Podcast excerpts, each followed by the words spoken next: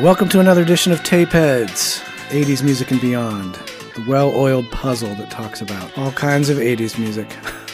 That is the dumbest thing I've ever heard. I love it so much. That's a quote from C.C. DeVille, by the, by the way. I'm Blaine. I'm down here in the Southland, uh, where it is only it was 101 degrees today. It's cooling off. Well, thank God we have a weather report. Hey, you're welcome. We always do the weather report in the beginning. Uh, this is Todd, and I'm in beautiful Portland, Oregon. But it's not beautiful along the freeways and downtown. You get to see all kinds of people camping. But it is beautiful in my neighborhood, up in the forest, on the hill. It is. It is. It really is. What are we talking about today? Today's episode is a little different uh, than most of ours have been. Most of ours have been stuff we really love, with the exception of Band Aid, probably. The thing that's different about this episode is that we're mostly talking not about the band's music, but about the band's story. This is a band that I never liked. Of course, I was not into pop music, and this was really the pop music that was playing on the channel that I didn't listen to. And I remember listening to this album at my cousin's because my niece had it, or excuse me, my uh, cousin who was a girl had this album. And we played it and listened to it, and of course, made fun of it and thought it was terrible. and that was before this whole story came out. And who are we talking about? We're talking about Milli Vanilli. Yes. the infamous duo that I think uh, who was the guy that one of the guys had said something about that this album was better than I think the Beatles and I can't remember a few other groups. He said, Yeah, we'll get to that. Here's a little inside Tapeheads news kind of. We don't usually talk to each other while we're doing research before we do the episode. We know who we're going to talk about and we know sort of what we want to focus on, sort of. And then we just go off and do our research separately and we don't check in with each other. But in this case, we talked a little bit about what we wanted this to be about. And we decided that the real story with Milli Vanilli is not with the two guys, or part of the story is with the two main guys, but the real story is with the producer, the guy behind the scenes, who was really running the show. "Yeah." And these are these were guys that they were dancers, and they they thought that they were musicians and wanted to make it. They wanted to be famous, but in the music world. Somebody gave them an opportunity, and they took it and kind of got snookered into it and got so far into it that there was a point that they just couldn't do anything but but go along with it. So I do feel sorry for them in a way. I think that's actually a really interesting part of the story, and let's let's let's dive a little deeper into it. All right. They actually were performers. In addition to just being dancers, they were performers, musical performers. They had a single out called Danse, French for dance. What was the name of the band? Empire Bizarre was the name of the band. And the song was called Danse. Not bad. It's just a typical little pop song, but they were singing on it. They could sing. By the time they met up with Frank Farian, that was the producer, he had heard them sing, he had seen them dance, he thought they looked cool. Oh, these guys are going to be perfect.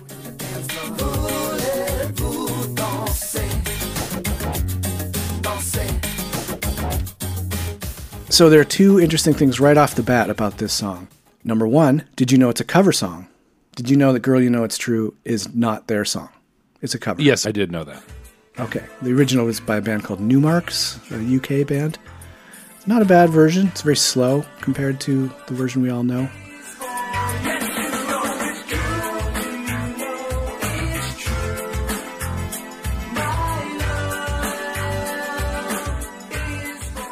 And the other interesting thing about this is it was not the first time Frank Farian had done this with a band.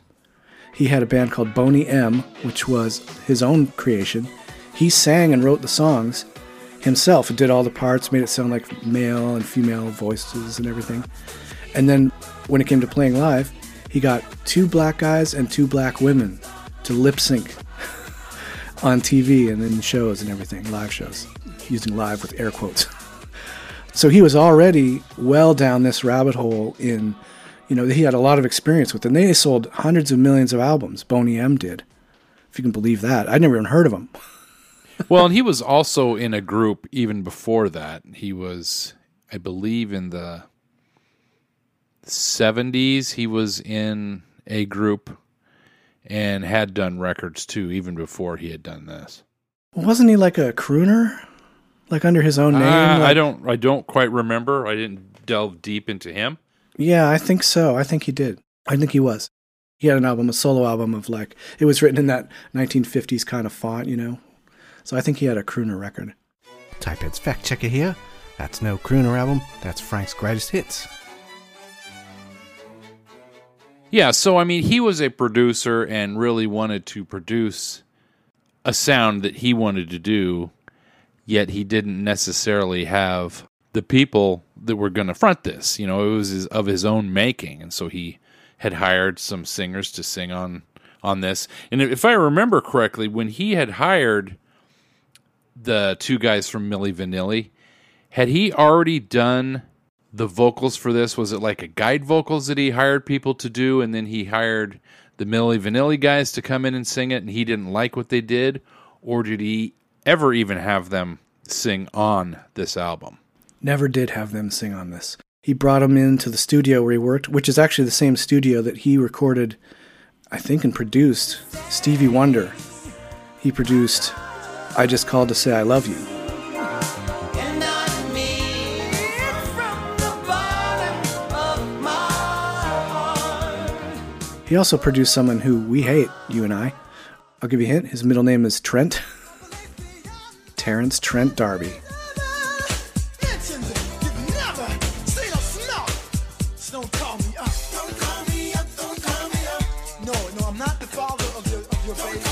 It was another person that said that he was better than the Beatles, that his album was better Yes, than he the Beatles. did. So weird. Come on, guys. Shoot yourself in the foot by saying something absolutely ridiculous.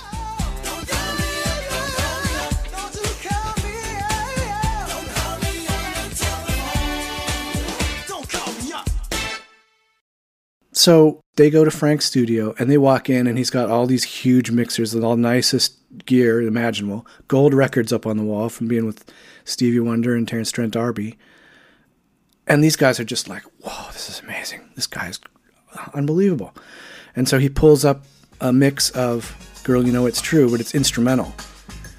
So he's playing it, and it's just thumping in the room. And these guys are like, "Wow, this is gonna be our song. This could be for us. This is a dream come true."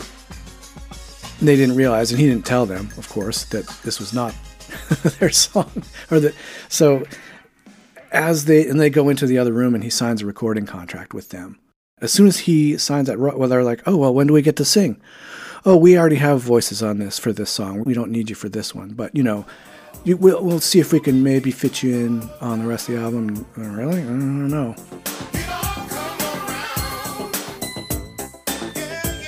So they had this album out, and it was a pretty big hit. I don't know how many albums they had sold, but they had sold, I think, something like 17 million copies. 14 million albums, 33 million singles. Okay. Huge so they hit. sold a lot of records, and they were playing live for either for MTV or was some kind of an audience that was being broadcast on MTV. Yes, it was an MTV show. And the hard drive, which really surprised me that they had a hard drive back then. Same here. I, I noticed that. The music too. was on a hard drive and something skipped.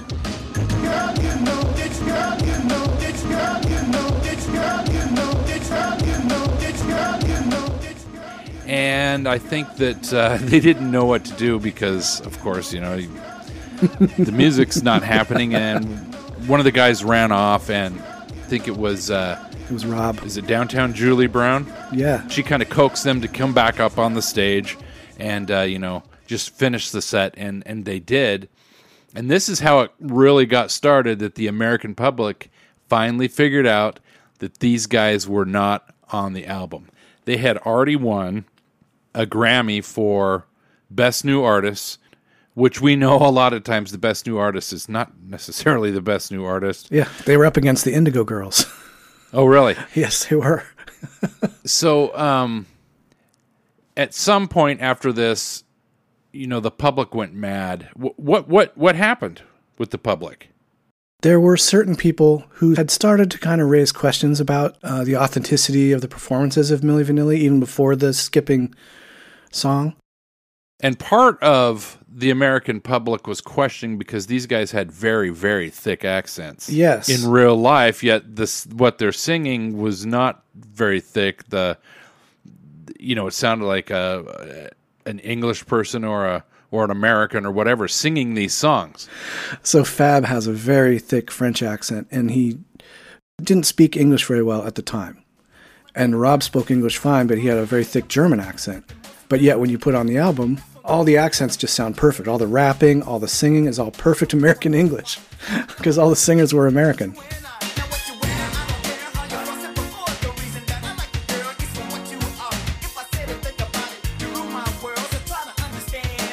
So there were there were people questioning if this was them or not, and then this this MTV, uh, this happened, and people started having an uproar. People wanted their money back. They wanted to sue because they purchased They the sued. album as Isn't that so weird? they purchased the album and it wasn't there. They weren't the people that were singing on it were not them.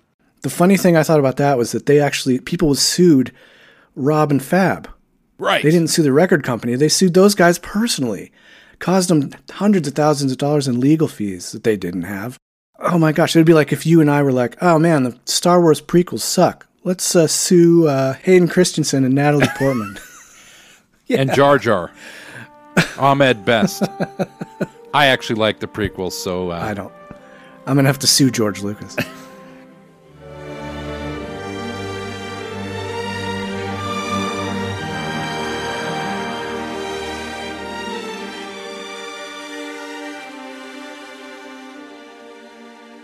But yeah, that's what that's what it would be the same thing as doing because those guys didn't have any. They, they weren't on it. They're not going to have any royalty money.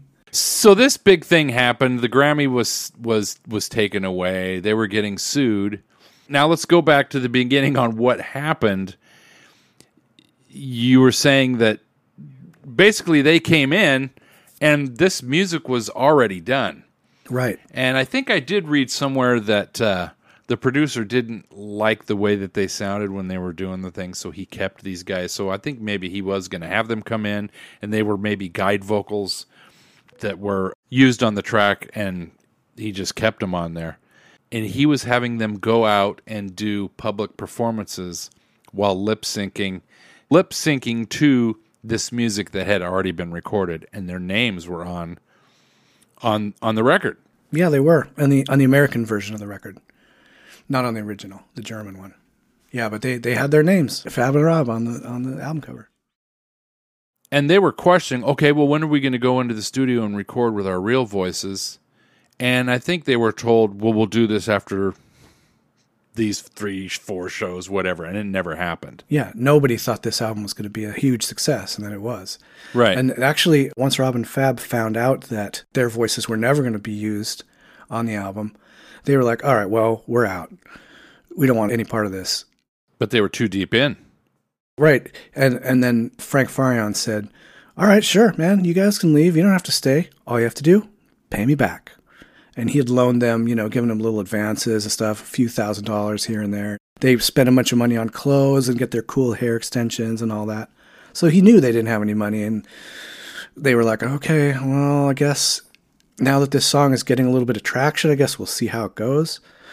and maybe go along for the ride and just see where it takes us, make some money. But they're always, okay, we just need to make enough money to pay Frank off, and then we can go our own way. And they never were able to do that.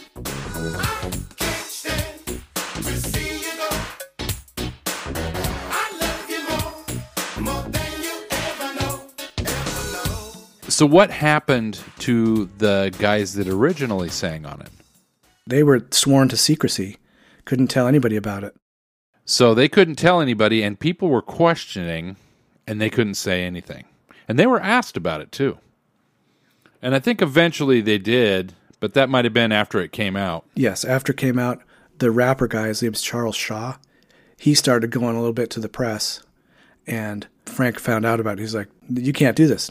You know, stop." Gave him a bunch of money and uh, kept him quiet.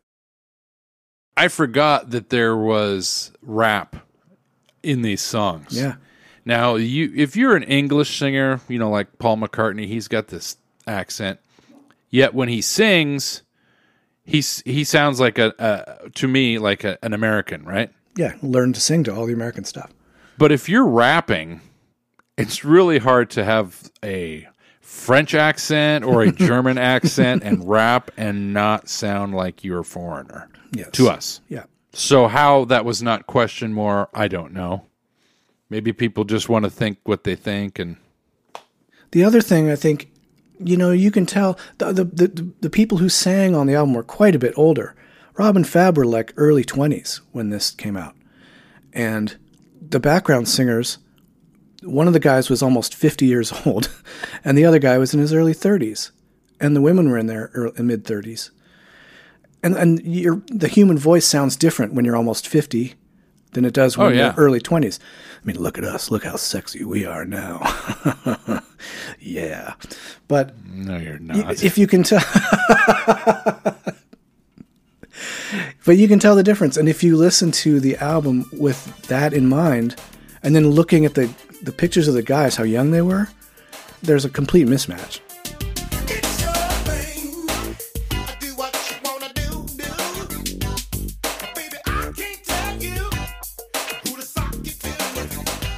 Yeah, no, I agree. I you know, but I've never thought of it that way. Mm. And when I listen to it, like I I told you originally, when I listened to it at my cousin's house, I didn't think anything about that they they sounded older than I, I didn't. I, I thought it was them. I mean, we had no reason not to think it was them. Correct. You're right. Why would you think that? But I remember thinking, wow, they sure sound they sure sound like they're oh, they're like old souls or something. And they also sound really American. I hadn't seen interviews or anything at that point. But then as soon as interviews started coming out and you'd watch them on MTV, you're like, wow, these still this doesn't sound anything like I thought they would sound. I mean, I thought they were ridiculous. Bye, bye, bye, bye, bye, bye, bye, bye, bye, bye, bye, baby. Don't forget my number. Yes. That was my least favorite song of theirs. You know which was my least favorite? Which one? The whole album. I liked uh, the last song, uh, "Blame It on the Rain." Really? You, yeah, you know who wrote that? Gosh. Diane Warren. Oh, really? What? Yes. She's worked with Cher and she's worked with uh, Celine Dion and all these huge people. She's like one of the professional songwriters, like uh, Holly Knight, who we talked about with uh, Scandal. Yeah. so yeah, the fact that she wrote that gave gave it for me a little bit more of a okay, take it seriously.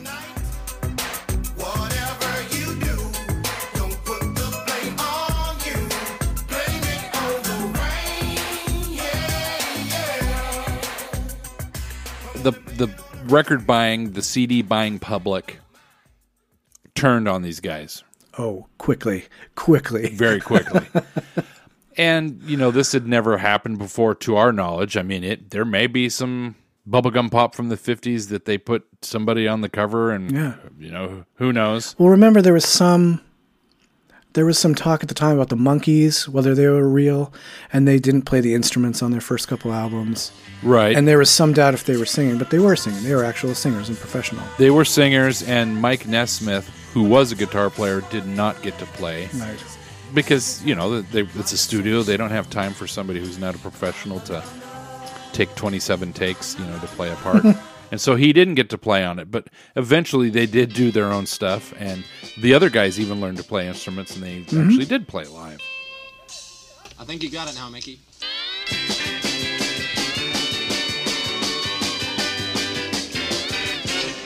You know who a lot of their songs are written by? Uh, no. Neil Diamond. Really? Yep. Wow. Harry Nilsson wrote one of them Did he? too. Yeah, Which one, of their early was I can't remember. It wasn't one of their. It was a big enough hit. It wasn't Daydream Believer or something like that. It was one of their. Um, oh gosh, I'm not gonna remember what it was. But yeah, and he made enough money that he could quit working at the bank. he worked at a bank.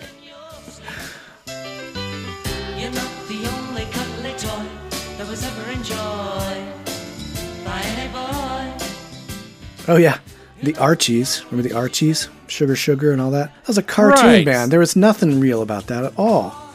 So, whoever toured with that song, did did somebody tour and do Sugar Sugar? I, I have no idea. I mean, that was way before my time. I always loved the song, Yeah, me too. but yeah, you're right. It was just a cartoon. on Sugar Sugar, Chuck Rainey played the bass, and you know who he played with, right?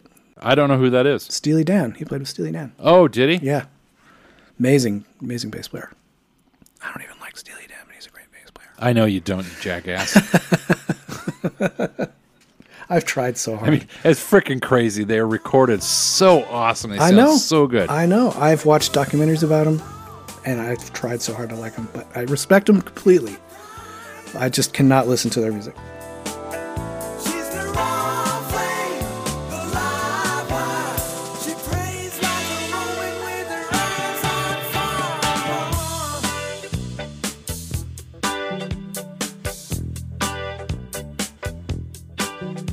So what about the Bugs? do you think those guys on the on that album on the front album? Do you think they were in that band? Probably, I guess. I mean, Do you really think that? they're playing this so bad. If they're going to spend any money on this, yeah, the playing and singing is really bad.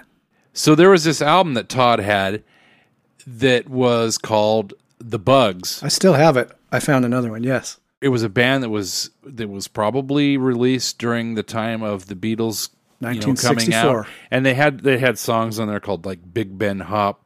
Uh, what were some of the names of the? Songs? Oh, here, hold on just a sec. I have it. I have the record. Different copy. different copy. All right, sorry. I put it in. Couldn't find it? I put it away in the wrong spot. Um, let's see. So yeah, all these songs are like some of them are actual Beatles songs. I want to hold your hand, She Loves You. They're performed terribly, by the way. And then there's one called Mersey Mercy, Soho Mash, um, East End London Town Swing.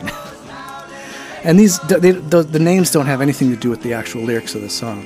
No, no, they don't. That's what's funny about it. That's why I say that the, the front cover, those guys, I'm sure they just took pictures of people. And, and then they just hired musicians to come in and, and play something so that they could take advantage of, of the Beatles and people would buy that album and, oh, look, this has got Soho Smash on it. And, and then Well, here's yeah, the. Yeah, I don't know if you can see this. the Beatle Beat. Spelled B E E T L E, the real way. Yeah, recorded in Liverpool or recorded in England. But these guys, these guys were from New York and New Jersey. So it wasn't recorded in England. They weren't English at all. Yeah, it might have been recorded in England. but That's not where these guys are from. I would doubt that it's even recorded in England.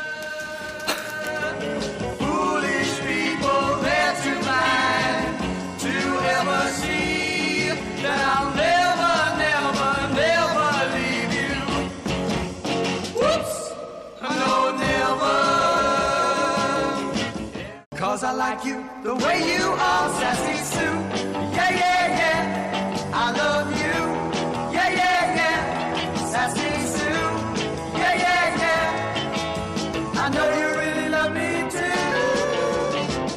too. This practice also happened in movies a lot because a lot of actors couldn't sing. Like especially during like 40s, 50s, actresses like Marilyn Monroe, Audrey Hepburn, uh, there are a lot of lot of famous people who couldn't sing. Huh. So there was a woman named um, Marni Nixon, and she sang on all that stuff, and she was sworn to secrecy.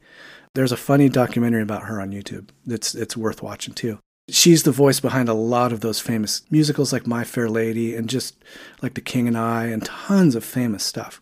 You you look on the screen and you see Audrey Hepburn, but the voice is actually Marni Nixon. and it's an amazing story and she's so funny and so interesting. That's worth checking out. wow. I could have danced all night. I could have danced all night and still have begged for more. so the American public or the the world public really turned on these guys. And so, well, what are we going to do? Everybody's hating us, but we need to show that we're actually real musicians. So what did they do? They made an album. They did. Yes, it's called Rob & Fab. Did you listen to it? Nope. I did. Well, what'd you think? It is better than you would think. Okay. It's solid.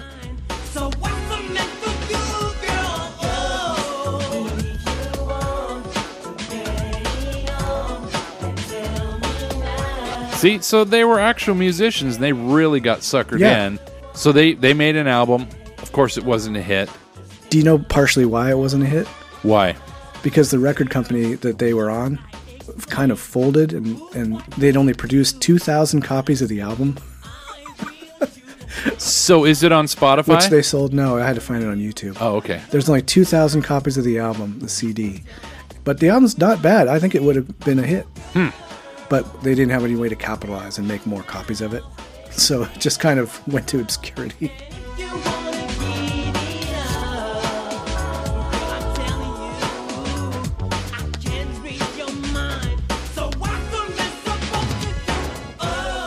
So let's let's stop here where they went out and tried to make their own album because I don't I don't want to talk about what happened to these guys later yet. Okay. What happened with their producer? With the record buying public or the whole music business? What did they do or think about that producer? Nothing. He, he seems to have gotten away with it completely. And he destroyed those guys' lives Oh, man. Yeah. just because he He flew all the way from Germany to New York to give a press conference just to say, oh, man, these guys didn't even sing on the album. Like blaming it on them. Like they were the masterminds behind all that. Like that even makes any sense. Yeah, we'll show them we're not going to sing on our own album. this will be great. We'll tour the world and we don't even have to sing. This is awesome. So he basically got away with it. What did he do after this? Did he ever produce again? I don't know, to be honest. Okay. I was so captivated by the early story that I forgot to look up what happened to him. So then what happened to Rob and Fab later on? They, with with the failure of that second album, they both got hooked pretty seriously on drugs, and And crime. yeah, was it Rob who got involved like stealing little things and got some sort of got in a fight with somebody on the street? He he had to go and work at Wendy's. Rob oh, did. Really? So you and Rob have something in common. Yeah, I worked at Wendy's when they had the super bar. Um, most people don't know about that, but I was there with the super bar and I was able to make the tacos and, and, and all that stuff on the super bar. Most people don't know that or what the super bar was. Rob Pilatus knows that. And think about this. How weird would it be for you? You're going into some Wendy's, like let's say it's in Germany. I don't know where it was. He just said that's where he worked. You walk in, there's Rob Pilatus behind the counter. It's like, welcome to Wendy's. Can I take your order? Yeah, and and him and I could have talked shop about the super bar. We could have said, you know, hey, how do you make that taco meat? How do you keep that salad looking good? Wendy's, where you get the best burgers in the business, introduces the new Super Bar If you eat all that, I won't be responsible. with delicious foods like Mexican, Italian, and our garden spot, so you can make a meal that's as individual as you are. They fell they fell pretty hard and, and turned to drugs and and and some some crime. Fab was able to kick it, and he wanted to keep trying, and they wanted to keep writing songs together. Rob was not able to do that. Yeah, Rob claimed to be, uh, he must have been on drugs when he was saying this, because he claimed in an interview in Time magazine that he was the new Elvis, and that Milli Yes, Vanilli yes. were more talented than Bob Dylan, Paul McCartney, and Mick Jagger. Somebody brought that up in their press conference when they gave back the Grammy. He asked Rob about that, and Rob's like, "Oh, I never said that." And the guy's like, "I mean, I can read it to you." so, I'll post a link to that press conference too, because it's pretty brutal.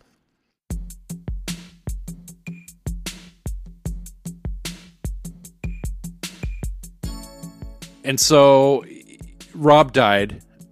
I don't know if it was suicide. I've, I've heard that it was, but he did OD from drugs. Whether or not he did it on purpose, I don't know. I didn't see anything about that. Everything I saw was, you know, just drug OD, not on purpose.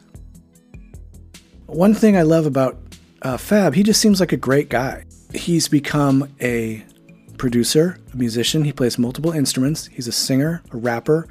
He's worked with other people, including some projects with a couple of the singers from Milli Vanilli, one of the real singers.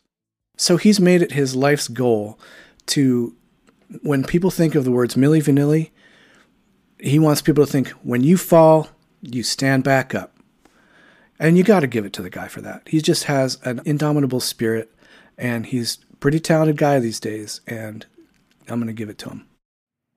It is sad because whenever I hear Milli Vanilli, I just think, oh gosh, I can't believe those guys going out there dancing and all this kind of stuff. But really, it was a sad story. They really got snookered into that and got in so deep that they couldn't come out. And then they got caught and then fell. They fell. Well, and then Frank threw him under the bus completely. It's almost like Frank Farian was the bus driver, and he like consciously just ran over him. He didn't, so he wasn't throwing him under. He just ran over him, backed up, and rolled over him again. Well, and his name, Milli Vanilli, was not his name. No, So he could walk down the street. Nobody knew who the heck he was. I mean, there was people in the music business that did, but the record buying public certainly didn't know who he was because he was never. It's almost like Milli Vanilli hired somebody to come out and sing for them, and so they could just be on the front. But that's really not what it was. He was the producer. Yeah, it took so long for people to find that out. But it just it, it really bothers me that Frank Farian has gone on to be just he just skated off with all his millions of dollars and okay, just get to live forever, happily ever after. No consequences. Yep. Yeah, I feel bad for those guys. I like to think about them as when you fall, you stand back up. That's that's what I'm taking away from this. Fab just seems like a great guy. He's still around. He's still doing it. He's on Instagram. I started following him. So oh, jeez. yeah, he's a great guy. Bye, bye, bye, bye, bye, baby. Don't forget my number. Well, you know, sometimes when we've gone through this process of researching people, it, it brings a newfound respect for him. Certainly Rick Astley. I didn't know a thing about Rick Astley, and now I'm obsessed with him. I've watched tons of his live performances, and he's killing it. So, are there any other bands that had done something similar to this? I mean, I know we talked about the Archies, but who, who else? There were a couple of other hip hop bands around the same time. There was one called Black Box.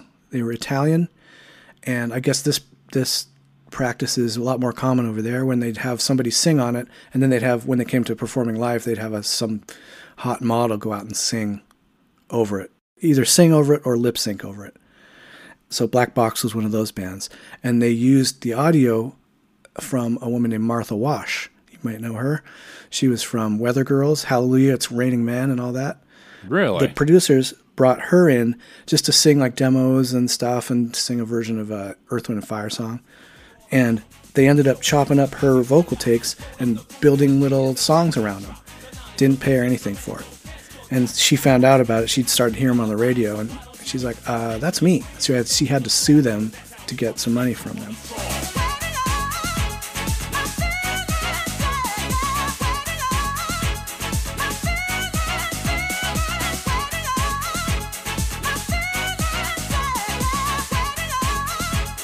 At the same time, there was a second band, like maybe months after that, and they were called C+C Music Factory. Oh, really? You're going to know all these songs. No, I know them. Yeah, they were huge hits. They also used Martha Wash. she had to sue them too. But and they would just put people on the cover that were just models. Yes. But I mean, that was obvious that it was just a production team, really.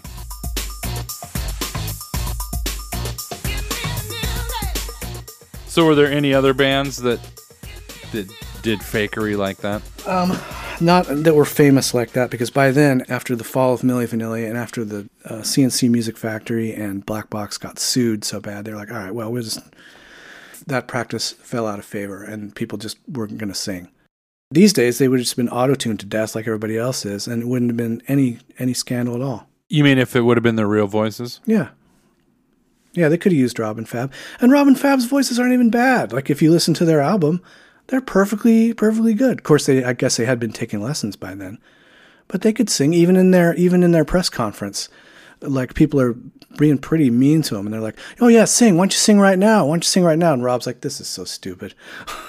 and then they finally people are like, "No, sing, sing, sing." So they stand up and he goes, Girl, you know it's true. And they rap and he sounds like, Ooh, ooh, ooh, I love you. And it's pitch pitch perfect. And everybody starts clapping and stuff. It's like, uh, it's just insane. They just really got a rough, rough deal.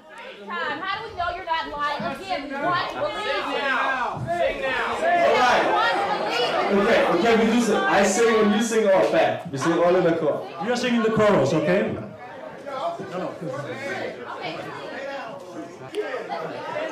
Girl, you know it's. Ooh, ooh, ooh, I love you.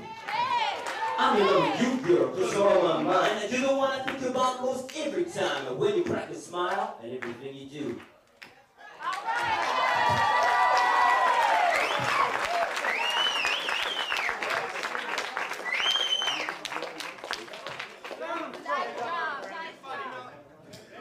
So we give this Grammy back now. So Milli Vanilli, the story is a really, really sad one.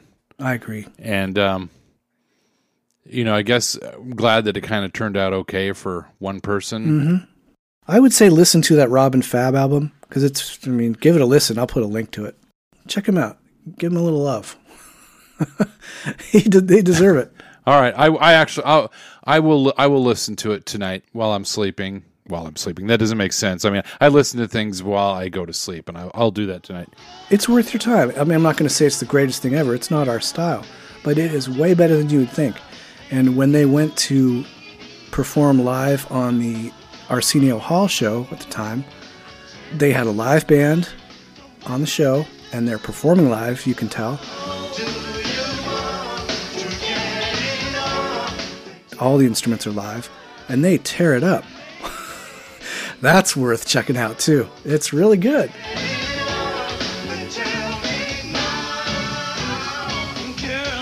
They had to be so nervous, but oh my gosh, they just crushed it. So yeah, that's worth checking out. All right, I will check it out tonight. Cool. So now, now they're having a 35th anniversary version of Milli Vanilli's coming out this next week and uh, remastered with even new singers. Oh. Just kidding. but there, there is a documentary coming out later yeah, this month. Here at the end of the month. So we got in here just in time. That's great. I've wanted to do this. This is one of the stories I wanted to do originally early on, but I'm glad we waited because uh, now we know what we're doing a lot more. Um, if you want to get a chance, listen to some of our other podcasts. The last one we did was about our love for the band Crowded House. You may know them from only their few hits, but they have a whole repertoire of great albums with great songs. yes, they do. Talked about um, Motley Crue. Motley Crue. Rick Astley. I mean, how many have we done? We've done. There's probably twenty, almost 20, 20 of them in there. I think we're actually we are on episode twenty two. We just finished. Yeah. So, So, this is 23, right? I think. Yep. So there's plenty to go back and listen to. If you're on your way to the beach this weekend, I know it's getting cold, but not for me. It's still hot down here. take a take a listen to- to, a few of our podcasts and uh, tell us what you think. Drop us a line. Check us out on our website, Tapeheadspod.com. Tapeheadspod.com. tapeheadspod.com. All right. Well, thanks for joining us, guys. You have a good one, and I will catch you in a couple weeks. All right. Have fun. Thanks again for listening. We'll see you next time.